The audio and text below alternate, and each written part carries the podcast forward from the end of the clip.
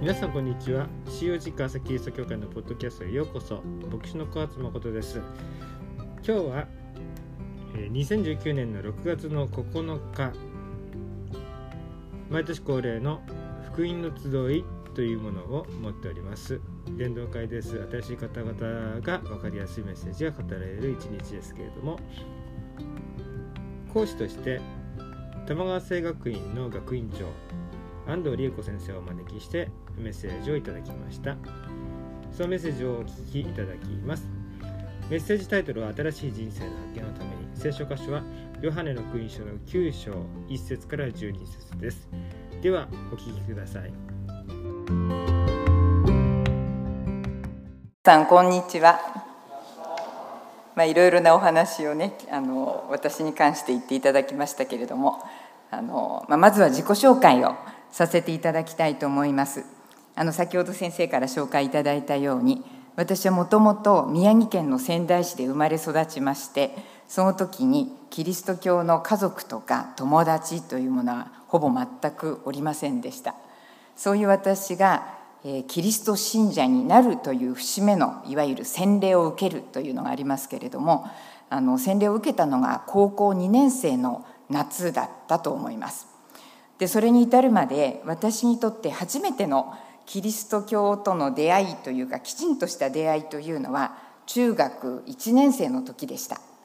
中1の時今の若い人たちでしたらねスマホとかずっと見てたり YouTube とか見てたりすると思いますけれども当時のずっと昔の私の時代にはラジオをイヤホンで聞くというのがあのまあ 唯一というかまあささやかにできるあの、ちょっと大人びた行動だったんですね。ですから夜からずっとラジオを聞いていますと、まあ、私と同世代ぐらいの方だったらわかるかと思いますけれども「オールナイトニッポン」っていうそういう深夜番組をやっててですねで東京の方ですと「オールナイトニッポン」っていう番組が1時から3時3時から45時まであるみたいなんですけれども宮城県ですので番組が途中で切れちゃうんですねそして3時以降どんな番組をやるかっていうと「歌うヘッドライト」とか言って 演歌ばっかり流れるようなダンプの運転手を対象にしたラジオ番組が3時以降ずっとやってるんですよ。でそして、まあ、こんななんかまあ全然共感できないような演歌がずっと続く中なんとなく聞いていきますとそれが終わって5時台あのその後ぐらいになると変な放送が短い感じで入ってくるんですね。その一つにキリスト教番組がありました。でそれは今から思うと5分か10分ぐらいのほんの短い時間なんですけれどもそして今から思うとカトリックの皆さんがやっていた番組だったと思います。心の灯火とかいうそういう番組で、えーとまあ、神父さんかシスターのどなたか有名な方がちょっといい話を聖書から引用してなさったような感じでそして最後にあの、まあ、賛美歌が流れてですねそういう短い番組だったんです。で私はキリスト信者のことっていうのは小学校の教科書で隠れキリシタンのこととかその程度しかあんまり知らなかったので現代に至るまでいまだに生きてるクリスチャンがお金払ってラジオ番組やってるんだっていうことにちょっと衝撃を受けたんですね。そしてどんなこと言ってるのかなっていうふうに聞いてみるとその番組の最後にあの「もしお便りをくださったら無料で聖書通信講座をさせてあげましょう」とか言うんですよ。で私はその時以来あの毎晩ですねあのその時間帯になるとちょっとチャンネルをいろいろ回してみてですね同じような番組がよその民放でもやってるのかなっていうふうに見てあの調べてみるとなんかねやたらとキリスト教番組やってるんですね。太陽の微笑みとかね誠の救いとかね世の光とかってまあいろいろやってるんですね。それで全部短い番組なわけですやっぱりお金ないんだろうなっていうふうに思いながらそれでその全部短い番組なんだけど必ず最後にやっぱりお便りをくださったら無料で聖書の通信講座をやらせてあげますかあるいは無料で新約聖書を贈呈しますっていうんですね。で私はこのね不思議な宗教との出会いというものをなんかちょっとね怖いもの見たさというところがあってちょっとこれお便り出したら本当になんか送られてくるのかなっていうふうに思って。で住所聞くと大体東京都の豊島区とかいうふうに言ってますから。で宮城県のね私のところまではどんなに布教に熱心でも来ることはないだろうっていうふうに思ったのである時試しにですねお便りを出したんですね。聖書くださいみたいな。でそして出した相手は、えーとね、ルーテルアワーというそういうあの日曜日の午前中にやってたような番組だったと思います。そして出しましたら私の記憶の中では1週間と置かず多分4日ぐらい3日置かなかったぐらいの速さであの小包が届いたんですね。そして中学1年の私にとって小包に皆さん知ってますか？進展っていう言葉知ってますかね？あの親しいっていう字に展示っていうのでそれは、ま、本人しか開けちゃダメよっていうそういうあのハンコなんですけれどもそんなハンコが押された小包が 届くということも子どもの私には初めてだったからちょっとドキドキしながらね「来ちゃったよ」とかって思って中を見てみますとちっちゃな新約聖書っていうふうに書いてる本が届きましてで裏を見るとね130円って書いてあったんですね。安っとかと思いながら、まあ、でもそれをですねあ、まあ、安って言っても今今よりも高かったかもしれない。今の時代から見たらものすごく安いですけれどもね。でそれを見て私にとって初めての宗教書だったんですね。そしてあの、まあ、子供だったけれども宗教書っていうのは難しいもんだっていうふうに思い思っておりました。なぜならば6つ上の兄がですねどこで覚えたか知らないけど「般若ハラミッタ色即税空」とかいうなんか 般若心経を唱えてたりしたんですね。でそれで般若心経もなんかかっこいいけどみんな漢字だから意味わかんないなとかいうふうに隣で聞いてて思ったので仏教の言葉っていうのは全部漢字でね書かれてるから、まあ、それに比べたらちょっとカタカナが変に入ってるけれども、まあ、まだなんか日本語かなというふうに思いながらあの全く初心者でしたから新約聖書の最初の「マタイの福音書っていうところから、まあ、試しに読んでみようって読み始めたんですね。でもちょっとなんかよくわかんないカタカナが続くところはちょっと軽く飛ばしそしてちょっと分かるようなところを読んでいくとその時私多分ね10ページぐらいは我慢して読んだと思うんですけれども10ページあの時の私の読解力で読んだだけでもそれで分からないところ飛ばしただけでもそれでもやっぱりね日本語ですから分かる部分があったんですね。で分かる部分は何かというとなんかねこの聖書っていう書物は読み手を責めてるんだなっていうのが分かりましたなぜならば罪人っていう聞き慣れない言葉が割となんか乱発して出てきましてねそしてその罪を犯しているものは滅びるみたいなこと書いてあるんですけれどもじゃどういう話が罪人なのかなっていうふうに見てみるとなんか人のことをねバーカって言ったらもうダメみたいなそういうことが書いてあるんだなというふうにその時分かったわけです。そして人のことをバカっていうふうに「間抜け」とかって言ってる人はもう地獄ですとそしてもう一つ言ってるのはあの実際にいやらしいことを具体的にやってなくても心の中でもやもやっと考えたらもうそれはやったも同然ですとそういう人は滅びますとかって書いてるわけですよね。でこういうノリでね断罪されたらそりゃ人類みんな敵に回してるみたいなもんじゃないかというふうに思ったんですね。そしてもう一つ私にとってびっくりしたのは、まあ、主役というものがイエスという人物なんだなっていうのはまあ読むと分かったわけです。そしてこのイエスという人物が宗教家のくせにちょっと威張りすぎあのなんていうかその鍵括弧のところで書いている文章がなんかとっても断定的な言葉で10ページ読んでもね何回も出てくるのが私だけが救い主的なそして私を信じなきゃダメで他の信じたらダメで一度私信じるって言ったらやっぱりやめたって言ったら私もやめてやるからなみたいなそういうことが書かれてあるんだなっていうのが分かったんです。ですから私はこれを読んだ時にあだから日本の歴史の中で踏み絵を踏むとかねあんな簡単なこと踏めばいいのにっていうふうに私は子供心に思ってましたけれどもこういう言われ方を真面目に信じたらそりゃ踏めないわというふうに思いました。でこんなふうに唯一っていうものを信じちゃったらそりゃ戦争も起こすだろうというふうに思ったんですよね。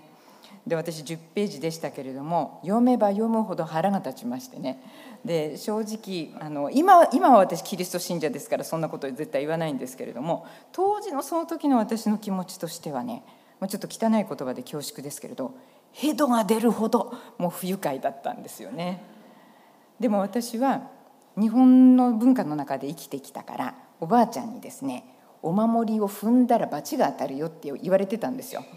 ですからこの宗教書を下手に捨てると何が起こるか分かんないっていうふうに思ったから 捨てなかったんです。で捨てないで見えると不機嫌不不愉快というか 不愉快だから その本棚の奥の方にねしまっておいたことを覚えています。あの時の気持ちを今少し大人になって、まあ、信者側に立っている私として改めて分析してもうちょっと正確なところをお伝えすると当時の私は子供ながらにこれからの人生あの親切な人じゃやっていけないっていうふうに思ってたんですね。いじめられそうになったりとか意地悪な人がいたりとかする中で自分が生きていくためには人から意地悪される前に意地悪できちゃう人じゃないとやっていけないかななんて思ってたんですそしていろんな映画とか見てると女の私も女性ですからね、まあ、女性だけじゃないけれどもあの人間っていうのはおおよそ女性の方が殺される前にもっと嫌なことされて殺されるって可能性がありますよね。でああいうやられ方をするされるということがあったとしてもタフに生きていくためには自分の心が何されても無感動ぐらいの ちょっと毛が生えるぐらいのそういう人にならないとなんか怖くて一人で旅行なんかできないなっていうふうにも思ったしでそういう自分の身を守るために少し大きくなったら空手とか習おうっていうふうに思ってたんですね。実際全部やってないんですけれどもでやる勇気もなかったんだけれどもでも心の中ではそんなふうに身構えていた子供時代の私がいましたでそしてね周りの人たちに離婚されるご家庭なんかもちょこちょこ友達に出てきた時だったから自分がこれから結婚するとしたら、まあ、ちなみに私はいまだに独身ですけれども、まあ、結婚するとしたら 当時考えていたのは今後はねあの一組との結婚生活じゃダメだなっていうふうに勝手に思ってたんですね。何セットか結婚する前に同棲生活して比較検討の上で、まあ、この人なら続くかなっていうのを選んどかないと、まあ、すぐ離婚しちゃうだろうなっていうふうに子供ながらに思ってたんですね。でもそういう生き方というか自分がなんかサバイブするために生きていく生き方っていうのはいかにもダメって言ってる感じなんですよね。その心の中でやらしいこと考えるだけでダメとかいうそれもねその筆頭の言葉ですしだから私がこれから自分が生きていこうと思っていたいろんなあの考え方っていうのをなんかこの聖書の話をですねもしも真に受けちゃったら自分のやろうとしてた思うことができなくなっちゃうそしてなんか自分があの自分じゃなくなっちゃう感じというのが当時私が聖書を読んで不愉快に感じたっていう内面の、まあ、もうちょっと正確なことだったかなというふうに思いました。でその後ですね私キリスト教にはちょっと興味があったりとかしたんだけれどもやっぱり読んでみたら気持ち悪かったのでもうやめてたんですね。でも高校1年生の時にこれは今私がもうあの信仰を持っていますのでその高校1年生の時の心の中の出来事は神様からの憐れみだったと今私は言いますけれども当時の高校1年生の出来事はですね不思議な自分の思いつきでしたある夏の朝夏休みだったと思いますけれども朝起きた時にねパッと目が覚めた時にふと神は一人だなっていうふうに思った時があったんですね。で私はそれまで漫画本も好きだったからいろんな漫画読むといろんな神話とかギリシャローマ神話の話とかもいろいろ出てていろんな神々がいて面白いなとかいうふうに思っていたわけですけれどもその日の朝はいやいろんな神々の話日本でも外国の話でも聞いてきたけど本物は一人だけいるんじゃないかなという気になったんですね。そしてその神っていうものがもし一人本物がいるとするんだったらばその神様は多分もうこれその時の感覚ですけれども多分そばで私が気づくのをずっと待っていたようなそんな感じの神様なんじゃないかなっていうふうに思って、まあ、だとするのならば私が今まで聞いてきた神々の中で、まあ、ほとんど全部嘘でね一人本物がいるっていうことなのだならば宗教比較しないとっていうふうに思ってそれでこれからちょっと調べてみようとかいうふうに思ってですねでも手元に一番近くにあったのは3年前に隠しておいた聖書だったんですね。ですからまずはこの聖書からもう一回読んでみようかというふうに思いましてそして前と同じように初心者モードだからもう、えーと、マタイの福音書の一番最初からまた3年前と同じようにちょっとカタカナ飛ばしでも読んでいくと、まあね、自分でも不思議でしたけれども3年前はですね読めば読むほど本当に腹が立ったんですね。でも高校1年生のその時には読んでるとですねなんとなくまあそうかもなっていうなんか割と納得するような感じで読み進めることができたんです。まあ、3年経って少し自分も大人になったからっていうのもあるかもしれませんけれどもそこに書かれている罪人だっていうのが自分のわがままさとかですね。なんか他の人と比較して自分が上に立たないとなんか落ち着かないっていうそういうなんか思春期のぐちゃぐちゃしたそのこのぐちゃぐちゃした人にはバレてないかもしれないけれども自分の中にあるこういうなんか落ち着かない気持ちっていうのを罪だとか言われてしまうのならばまあ罪人かなってそしてこういうぐちゃぐちゃしたの多分私だけじゃないから人間はみんなそうだって言われたらまあ、そうかなっていうふうに思うわけですよね。そしてマタイの福音書っていうのをなんか我慢して読んでいくとですねマタイの5章あたりから少し長めのイエス・キリストのお話がセリフがずっと続くところがありましてそこで「右の方を打たれたら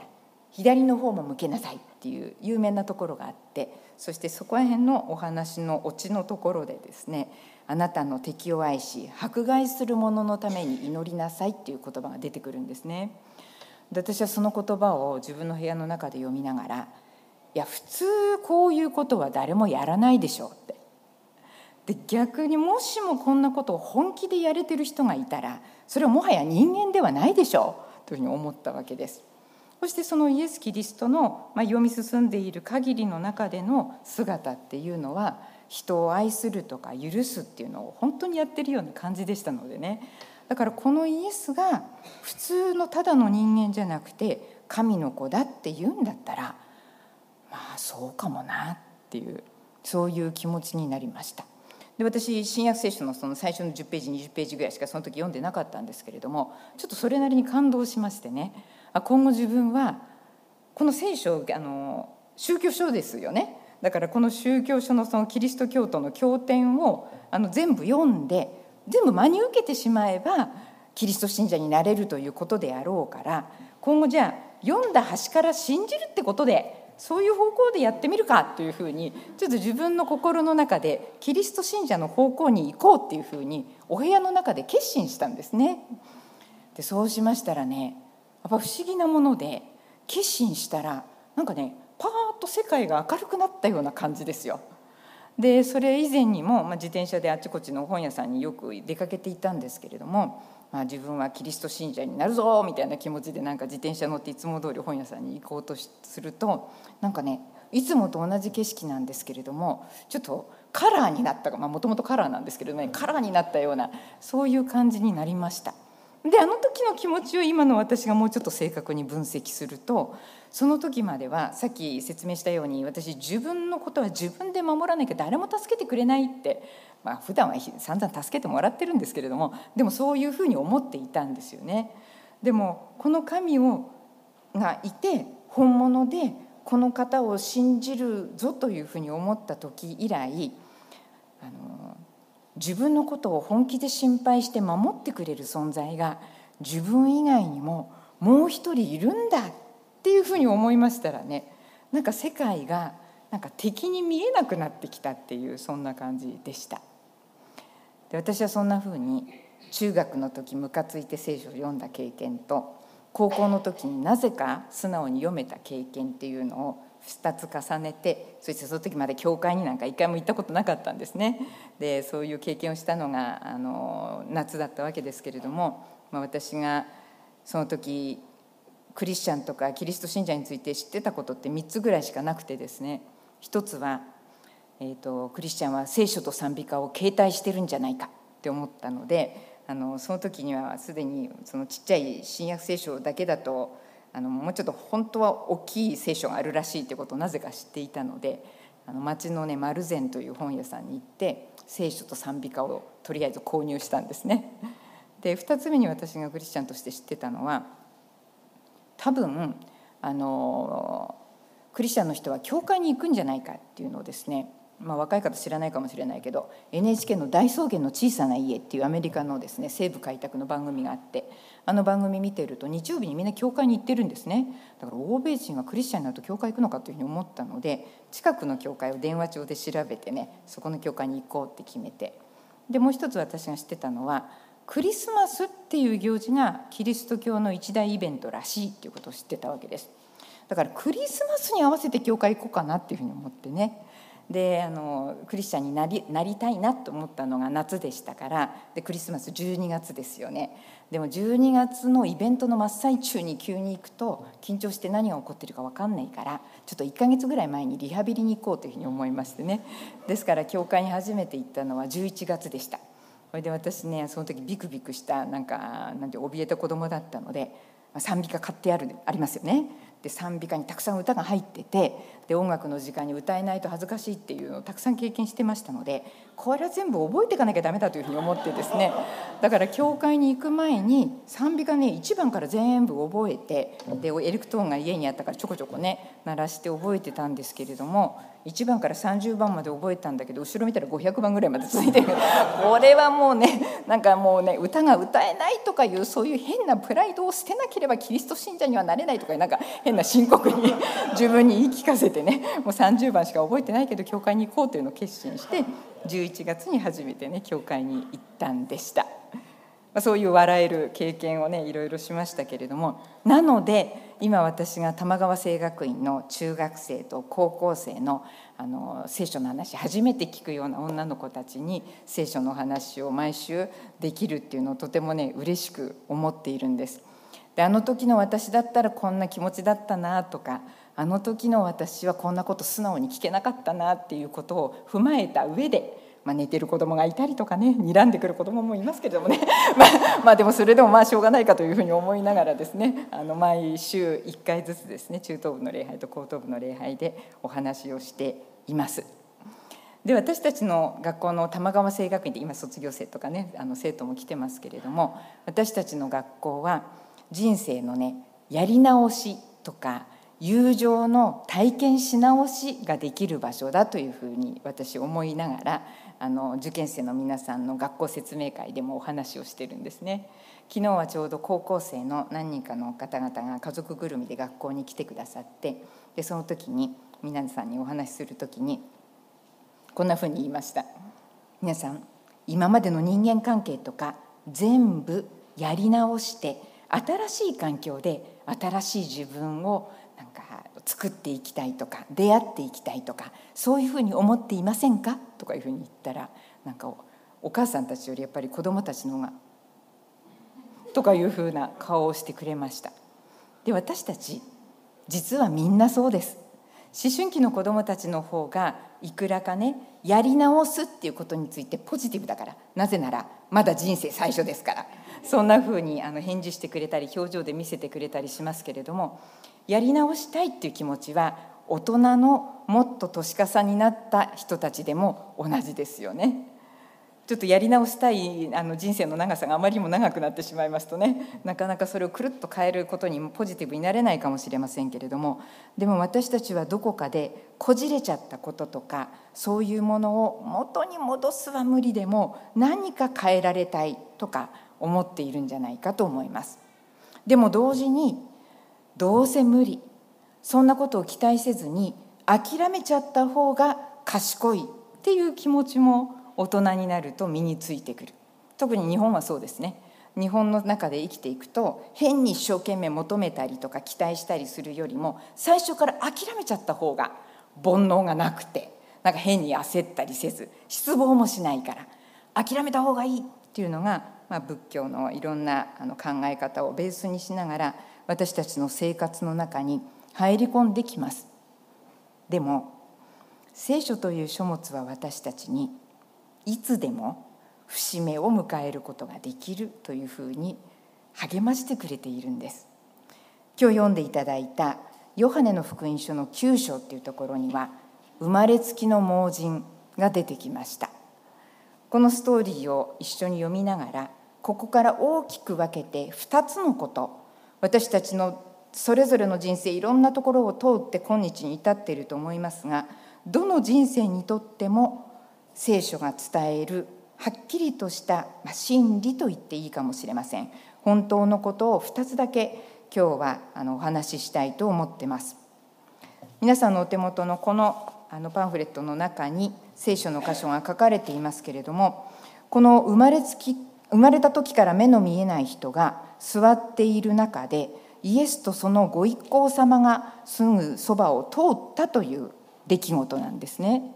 そしてイエスという人物はこの当時弟子をたくさん増やしておりまして一番近くにいる弟子たちは12人いましたけれどもその他大勢の弟子たちを引き連れながら旅をしていたというそういう場面が聖書の中にたくさん出てきます。で弟子たちはイエス様にいろんな話をしながら先生であるイエス様が何を言うかっていうことを受け取りながら、まあ、弟子として学習しながら生きてたわけですよね。でその彼らにとってこの生まれつき目が見えなくって座り込んでいて物乞いをしている人っていうのはいわゆる彼らにとって一つの視聴覚教材だったわけですよね。教材です。この人のこと先生この人の人生のことあなたどういうふうに思います？そして弟子たちが聞いた言葉というのは先生この人が盲目で生まれちゃったのは誰かが罪を犯したからじゃないですか？この人自身ですかね？それとも親のせいなんでしょうか？でもこの会話っていうのは非常に残酷な会話ですよね。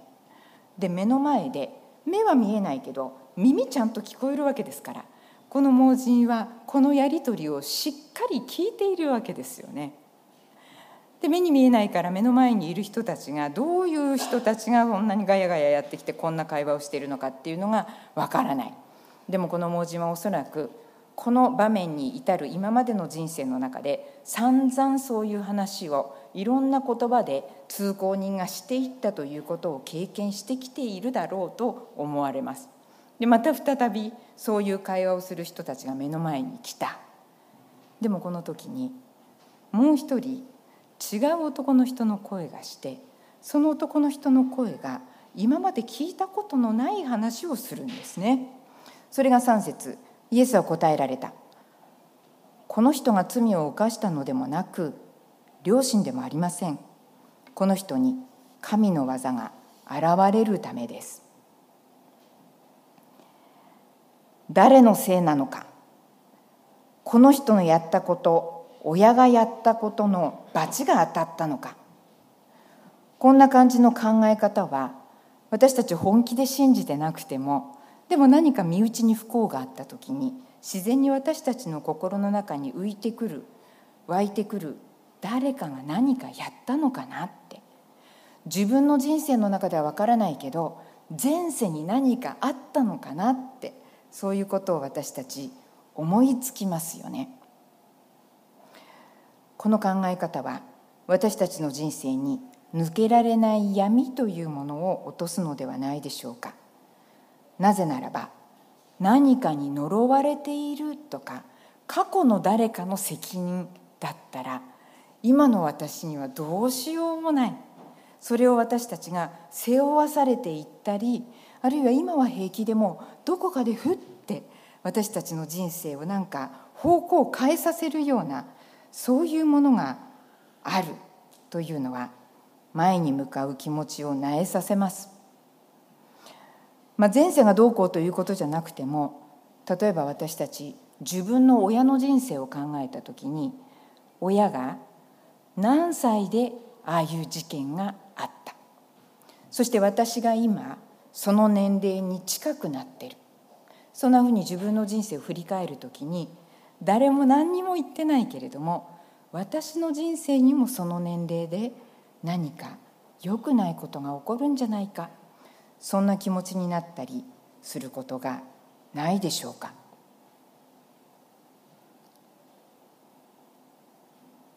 私たちの人生に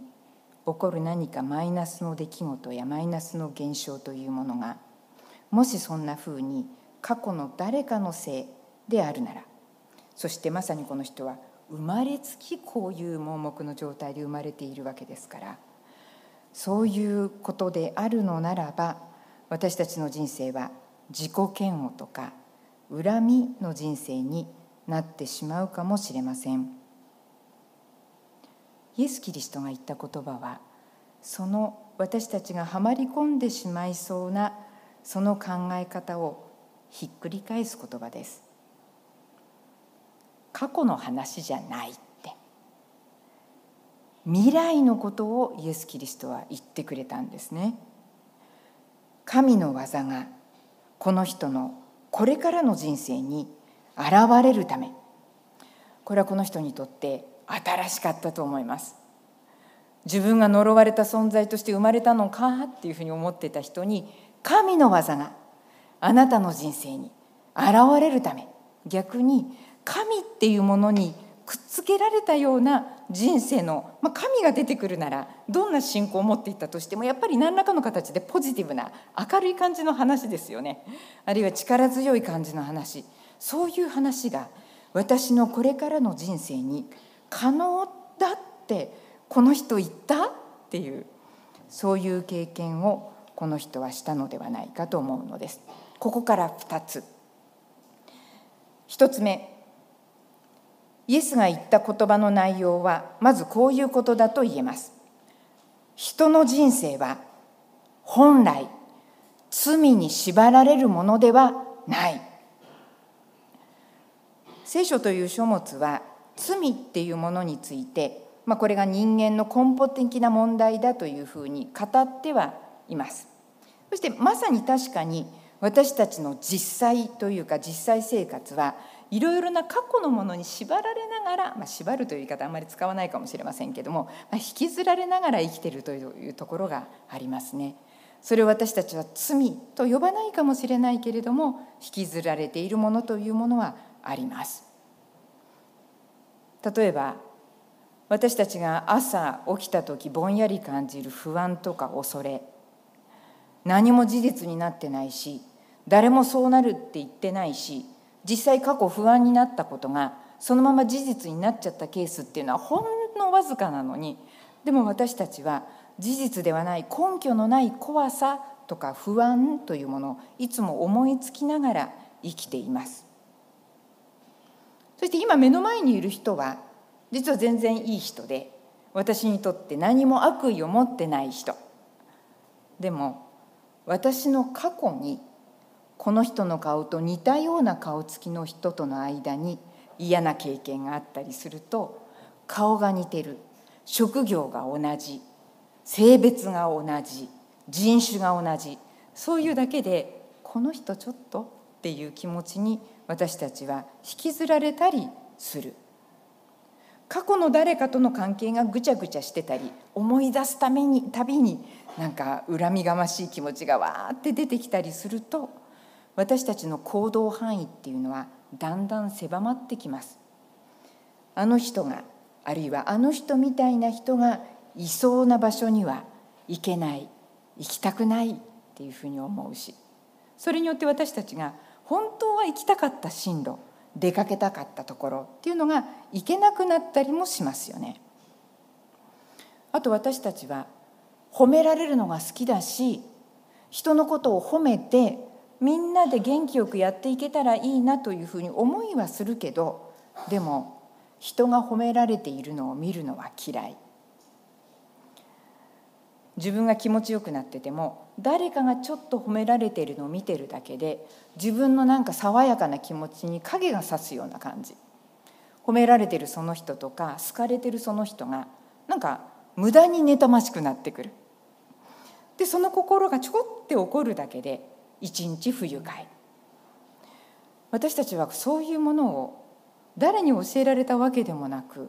目の前にいる人が悪意を自分に向けてない時でも勝手に私たちの中で自分の人生を狭くしたり自分の人生の勝手な呪いをですね自分で始めていたりしないでしょうか。そんな私たちの心の中の状況について聖書は「罪」という言葉でもうちょっと違う観点を解説するのです。私たちが人間レベルで聖書と関係のないところで罪とかひどいっていうふうに思うことは犯罪の域に入ったこととかあるいは相手が自覚的に私に傷つけられたとか言って騒ぎ始めた時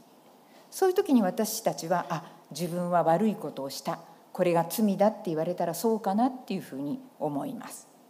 でも聖書で解説している罪っていうのは相手が気づかなくてもそして犯罪の域に具体的に入らなくても先ほど説明したような気づかれてなくても私たちの心の中でわらわらと自分自身が不愉快になっているような自分が嫌いになっていくようなその心の習慣、まあ、性質と言ってもいいこの部分が人を相手にする前に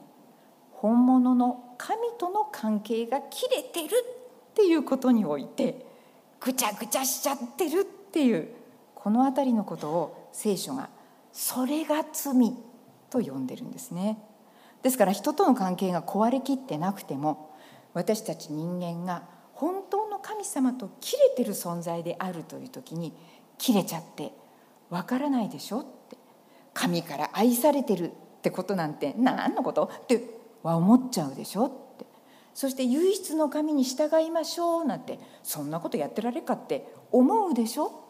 その私たち人類がみんな持ってる私の人生を邪魔しないでっていうこの究極の普通の自己中心的な感じ方性質。この部分を聖書はそこが問題ですというふうに語りかけるんですね。一方でこの生まれながらに目の見えないこの人体の障害とかあるいは体の障害じゃなくても心の、まあ、何らかの偏りみたいなものもありますよね。そんな形での人との違いそれはね罪とは関係ないっていうふうに聖書は言ってるんですね。体にどこかが具合の悪いところがあってそれが生まれつきだっていうと人類の一人一人はほとんどそれは何か罪と関係するんじゃないか。誰か悪いことしたんじゃないかっていうふうに思います。でも神様の方はいや体の違いそれは罪とは関係ない。むしろそれが舞台になってそれがベースになって神の技を経験できるそういうふうに用いられるものなんだよというふうに解説しているのではないでしょうか。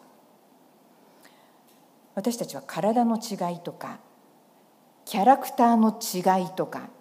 持って生まれた何らかの違い性別も人種も肌の色も太りやすいか痩せやすいかも全部そういうのを見るときに私たちはみんなそれを優劣とリンクさせてしまいます。この違いには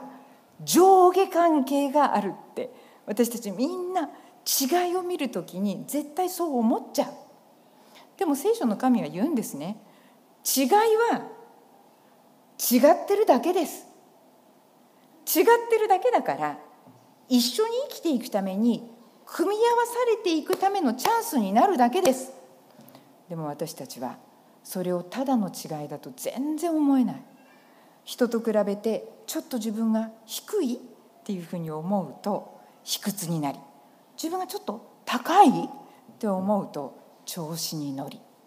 そういうものを少しでもたくさん自分の心の中に蓄えてちょっとでも見下せる存在でいたいと思ってしまうのが私たちみんなの姿でそしてそれが本当の神様と関係が切れている人間の姿だ罪人の姿だと聖書は言います。しかし本来人の人生は罪に縛られるものではないんですね。ですからここから抜ける道というものを聖書は私たちに紹介してくれているんです。大きな2つ目。人の人生には神の技が現れることになっています私たちの人生は罪に縛られるんじゃなくて本来は神の技が現れるためのものなんですね。神の技というからにはこれは人間が努力してちゃんと達成していくという計画ができるような人間の所業であればそれは神の技とは呼びません。聖書で神の技と言ってるのは人間にはできなくてこりゃ神にしかできないねと私たちが認めるようなそういう働き出来事変化のことを言うと言ってよいでしょう。普通の人はやらない。人にはできない。神とつながった技が人の人生には現れるということになっているというのです。でこの後の箇所でこのやり取りの後にイエス・キリストがこの生まれつき目が見えない盲人に変なことしますね。ペペペって、まあ、ちょっとあの見た感じ汚い感じですけどね椿をなんか地面に置いてなんかニョロニョロっていうふうにねちょっと泥を作ってペタペタっていうふうに、まあ、どんなふうな感じかよく分かりませんが、まあ、とにかく目に泥を塗ってそして洗っといでと。なんでこんな面倒くさいことやるのかよく分かりますが、まあ、洗っといでと。そして洗うところは他の人に教えられててもいいからとにかくシロアムっていう池で洗いなさいと。でこれもとても意味深です。使わされたものっていうのがシロアムというカタカナのあの意味なんだっていうふうに聖書に書いてありましたね。で使わされたものっていうのはいかにもねイエス・キリストという方が神から使わされたっていう自分にかぶらせているようなそういう名前の池の話をしてるんですね。使わされたもののところでこの目を洗ってごらん。まあ、この盲人がどんな気持ちでどんなことを考えたのか聖書は詳しくは解説していません。でも彼はその通りにやってみるんですね少し離れた池に行き洗ってみるすると見えた見えましたというふうに見える人として歩いていくと道行く人たちが「あれ？なんであの人？あれ？見たことあるけどえなんで普通に歩いてんの?」っていうふうに他の人が気づき始めます。え座りっぱなしのあの人じゃなかったの？ってみんながいろいろ噂をしている時に本人に聞いてみると「えそうです私です」というふうに答えるわけですよね。そして「どうして開いた?」と聞くとこの人はあの目の見えない時に目の前で話していたあの声の主がイエスだっていうことだけは分かってたんですね。イエスという方が洗えって言ったから洗ったら目が見えるようになったんですよって言ってそして「えどこにいるのその人」って言ったらいやそれは分かんないけどっていうでこのあと今日は読みませんでしたけれどもこの人のストーリーはもう少し長く続きます。でこんな奇跡を経験した彼のことを他の人が呼び出したりとかしてですねそれをやったいやまあその奇跡を起こした人は誰だとかいうようなやり取りがわらわらあってでこの人は素直に自分の経験したことが人間にはできることじゃないからこれは神の技だからあの方は神につながっている方だと思いますよということを聞かれるたびに言い続けていくんですね。でも質問してきた人たちというのはイエスという存在を抹殺したいような立場の人たちでしたので「何言ってんだこら!」とかいうような感じで結果的にこの盲人だった人はコミュニティから追い出されてしまったりするわけです。で追い出されたよという話を聞いたイエスがもう一度この人を探して会いに来る声を聞いてあの時あの言葉を言ってくれた人かなっていうふうにこの盲人だった人は分かったかもしれない。分からなかったかもしれない。でもそのやり取りの中でイエスが言うんですね。あなたは神から使わされたものを信じますか？盲人だった人は答えます。その人が誰か分かれば私は信じたいです。私です。ってイエス様は言うから信じます。っていう。このプロセスの中でこの人の人生に現れた神の技っていうのは目が見えるようになったことですね。明らかにそうです。でもそのこと以上に目が見えるようになったということがきっかけでこの人の人生が全く変わったことっていうのは私の目を開けてくれた方を私が信じる本当の神様を知るようになった私この私になったことがこの人にとって神の技がこの人生の中に入ったという目が見えることよりももっと大きな出来事だったんじゃないかと思うのです。だってなぜならば目が見えたって白内障にまたなるかもしれないでしょ？目が見えたってこの人の人生はやがてどこかで別の病気になって死んだりするんですね。でもこの目が見えるようになったということをきっかけにしてこのイエス・キリストという救い主を知ることができたってことは聖書の解説によると生きている間の短い人生だけじゃなくてその後の残りの残りのじゃちょっと正しくない。その後の死を間に挟んでもさらに続く神と共にある命というもの。永遠の命って聖書で言ったりしますがそれをに彼はここでキリストを通して出会ったというそういうことだったと思うのです。目が見える癒しを一つだけもらったっていうんじゃなくて必要な助けとか必要な癒しをずっと与え続けてくださる方を自分のものにしたということの方がものすごく豊かな神の技をこの人が経験し始めたということではないでしょうか。聖書によるとこのイエスという一人の男性は人でもありましたが神の子でもあった救い主です。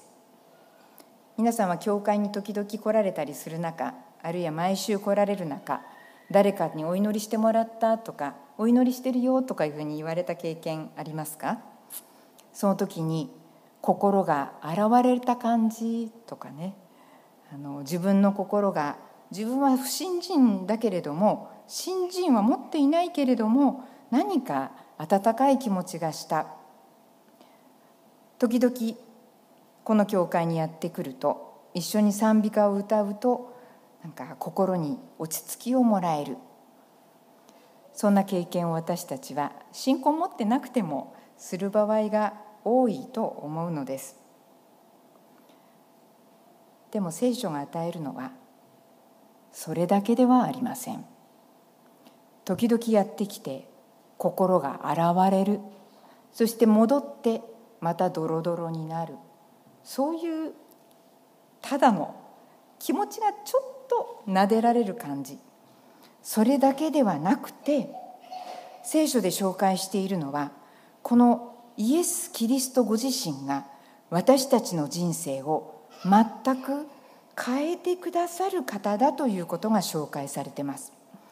このイエス・キリストはこの後十字架にかけられて処刑されるんですね。そしてこの死は私たち人類一人一人の身代わりの死だったというふうに解説されています。私たちは生きていく間生きるほどに、ま、重荷というか、まあ、荷物が増えていきますね。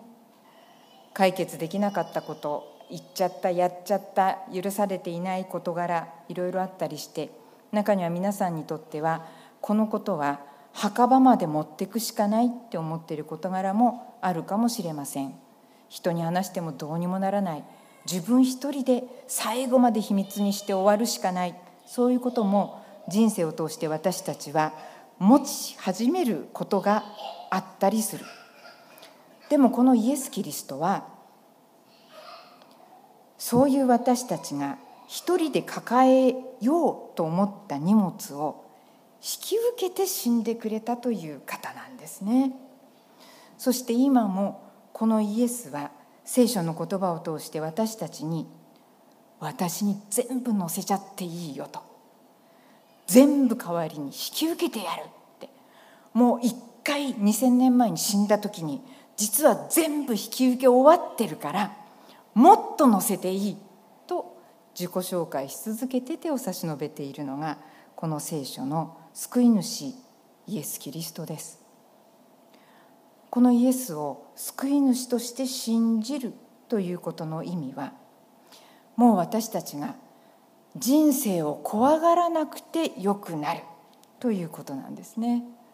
これから起こること何が起こるか自分が何をやっちゃうかまた今度誰を傷つけちゃうかという自分がやっちゃうであろうこととかあるいは人からやられたことがこれから私の中で何か別の何かを起こしちゃうかという感じのこれからの人生の成り行きを不安がらなくていい。死んだ後地獄に行くか？そんなことも心配しなくていい。罰が当たるか？そんなことももう考えなくていい。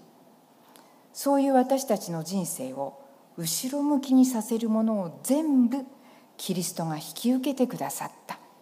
むしろ私たちは困った時に祈っていい。祈ったら答え返ってくるからね。という約束を聖書のイエス・キリストはしてくださっているのです。イエス・キリストを信じるということはまた別の言葉で言うのならば一人で生きていかなくていい。一人で頑張るっていうのとは違う生き方を始められる。このイエスを信じるということは私たちの人生の同伴者を見つけるということです。結婚してもそこまでの話ができなかった。そして親子であってもそこまでの重荷は親子だからこそ分かち合うことができない。でもこのイエス・キリストは人間のどんな親しい人でも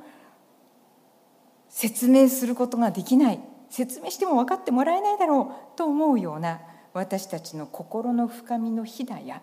言葉にならない恐れとか不安。それを共有してくれる。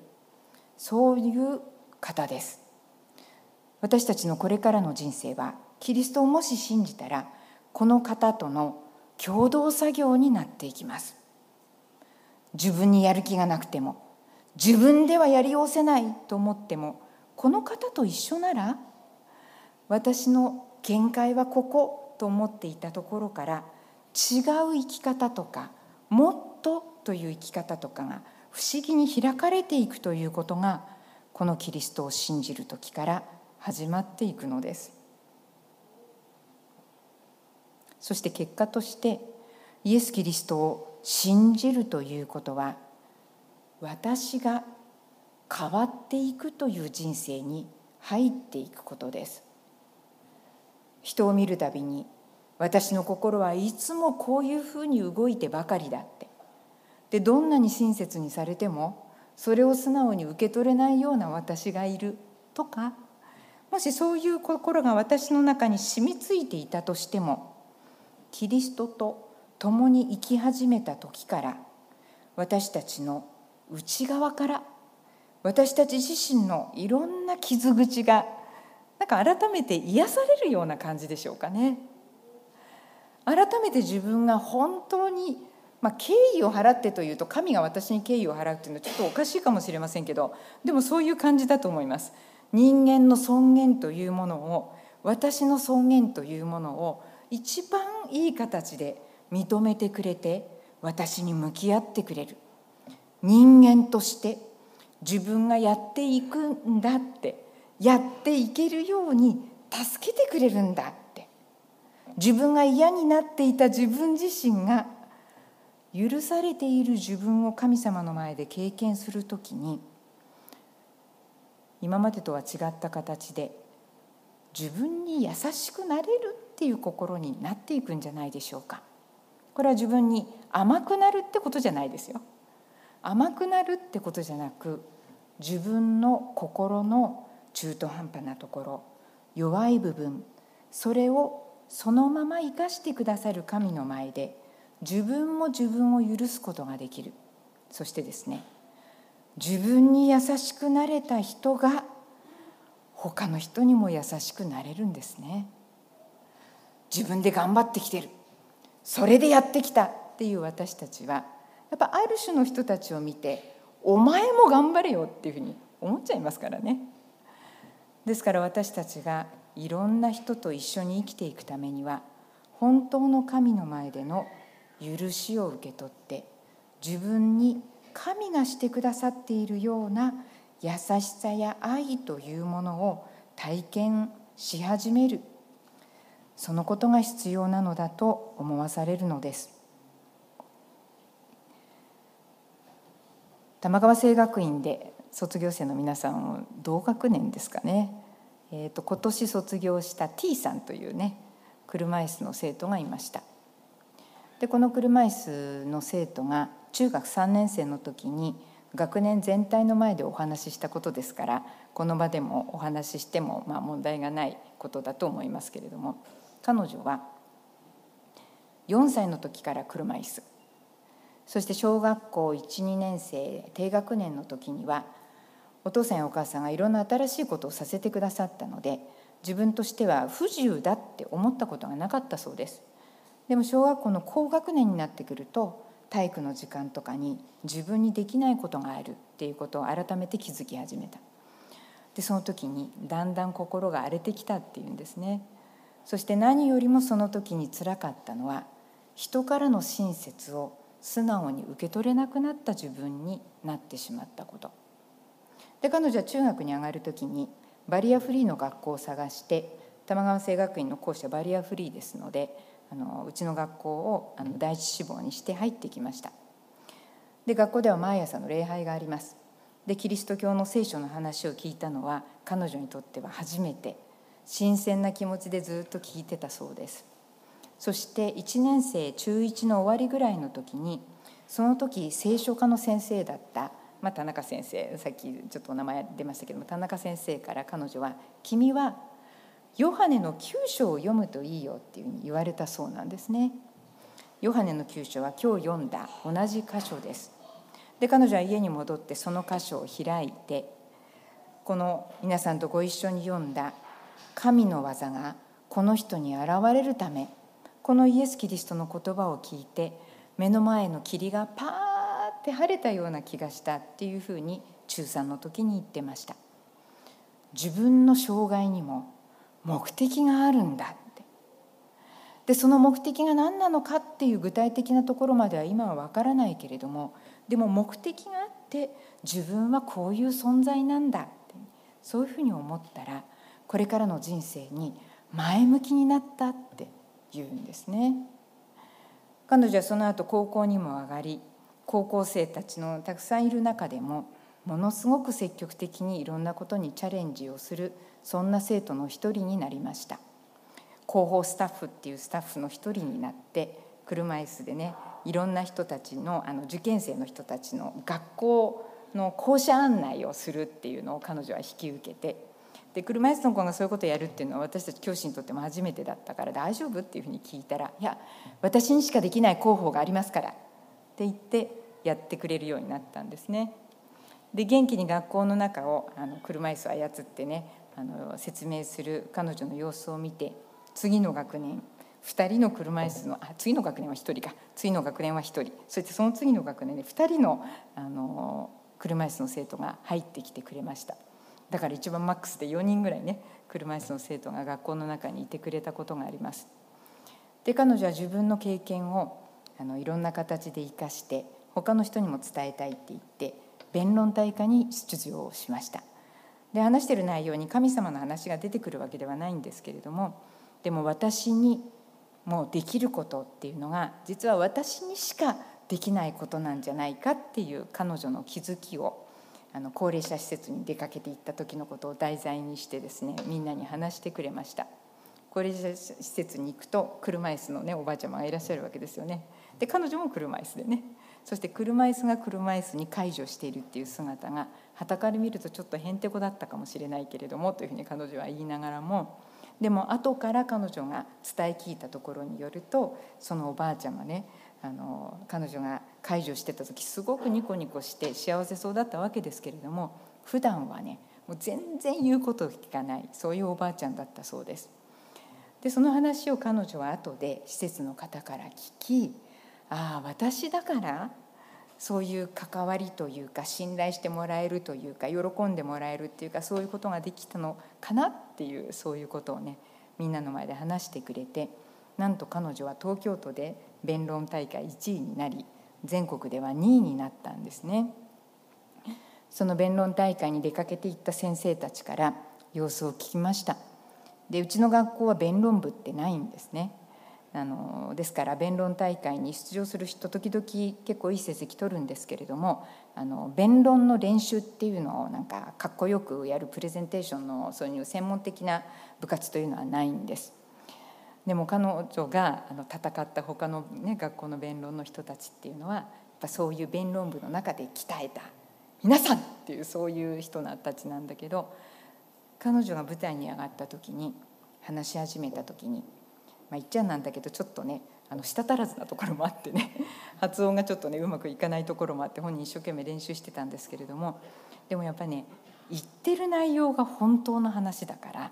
そして本当の気持ちが伝わるっていうのは弁論の技術っていうのとちょっと違って聞く人にやっぱり感動を与えたようです。だから彼女が話し始めた時に会場の空気がガラッて変わったっていうふうに引率の先生たちが言っていたのが印象的でした。私たちは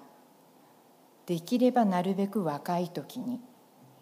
自分の人生の本当の同伴者と出会って共に歩み始めた方がいいと思います。私たちは人間の社会の中でいろんな裏切りを経験するし自分も裏切っちゃったりするしひねくれる機会なんかたくさんあるわけだから。でも少しでも若いうちに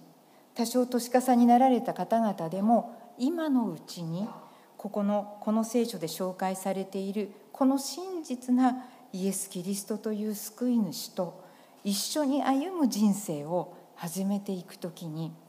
私たちの心の中の風景というものが霧がパーッと晴れて変わっていくということが私たち一人一人の人生に可能だと思わされるのです。今日読んでいただいた聖書の箇所は最後のところでこの人は言います。イエスという名前です。ってでもどこにいるのか分かりません。この後イエス・キリストご自身がこの人を探し出して再び出会いに来てくれるんですね。私たちの人生もそれと同じではないかと思うのです。かつて聖書についてちょっと聞いたことある。かつてキリスト教ってまあいいかなっていうふうに思ったこともある。そんなところを経て今日皆さんあえてこの集会になぜか来てくださいましたがこの状況というのはイエス様が皆さんを招いて改めてイエス様の方がまた皆さんに会いに来てくれてるそういう機会ではないかというふうに思うのです。ぜひこの機会にこの聖書で語られているイエス様と会話をしてもらいたいと思います。あなたは本当の神から使わされた救い主信じますか？はいその方が分かりますように分かったら信じますそんな答えをもし皆さんがしてくれたらイエス・キリストは答えるはずです。それは私なんですよって。このイエス・キリストをぜひ私たち一人一人心にお迎えして世知辛い世の中ですけれどもこの方の愛に支えられて生きていく。そんな人生をご一緒に始めていきたいと心から願います。一言お祈りしましょう。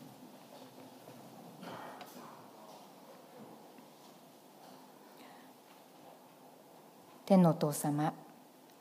今日不思議な形でこの場に私たちが一緒に集まって聖書のイエス様の言葉をもう一度聞くことができたことを感謝いたします。いつも私たちは人の言葉や人の情報に流されきっている生活をしていますがこうして神様の言葉を聞く中私たちの人生に心の魂の奥に本当に必要な慰め生きる力はここにあるのではないかと思わされます。どうぞここにいらっしゃるお一人お一人の心にあなたからの言葉が届いて今までの人生をいろいろな重たい荷物をあなたに全部お任せしてあなたと共に新たな人生を始めていくことができるようなそんな豊かな経験をお授けくださいますようにと心からお祈り申し上げます。皆さんの心の祈りに合わせてイエス・キリストのお名前によってお祈りします。アーメン。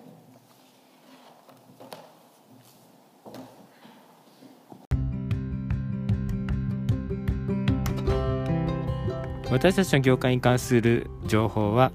ウェブサイトで確認することができます。Cogkcc.holy.jp です。また子供向けのプログラムが用意されております。7月の25日から27日にはサマーイングリッシュスクールといって、えー、アメリカの5人のネイティブスピーカーたちがチームを組んで、えー、子供たちにネイティブの英語を交えながら楽しく工作をしたりゲームタイムを持ったり賛美の時間を持ったり実験の時間を持ったりバイブルストーリーの時間を持ったりと楽しい一日一日が用意されております。えー、ぜひこのことに関しても覚えていただけると幸いです。また、えー、選挙の思いが強い方、励ましを受けたい方、そして CS 教師の方々に情報です。えー、6月の28から29、もう間近ですけれども、メビックセミナーが持たれます。この両方の情報に関しては、キッズのウェブサイトで見ることができるようになっております。えー、ジョイクル joykuru.weebly.com です。こちらの方から情報やもしくは申し込みができるようになっておりますのでよろしくお願いいたします。では皆さんの上に豊かな祝福がありますように。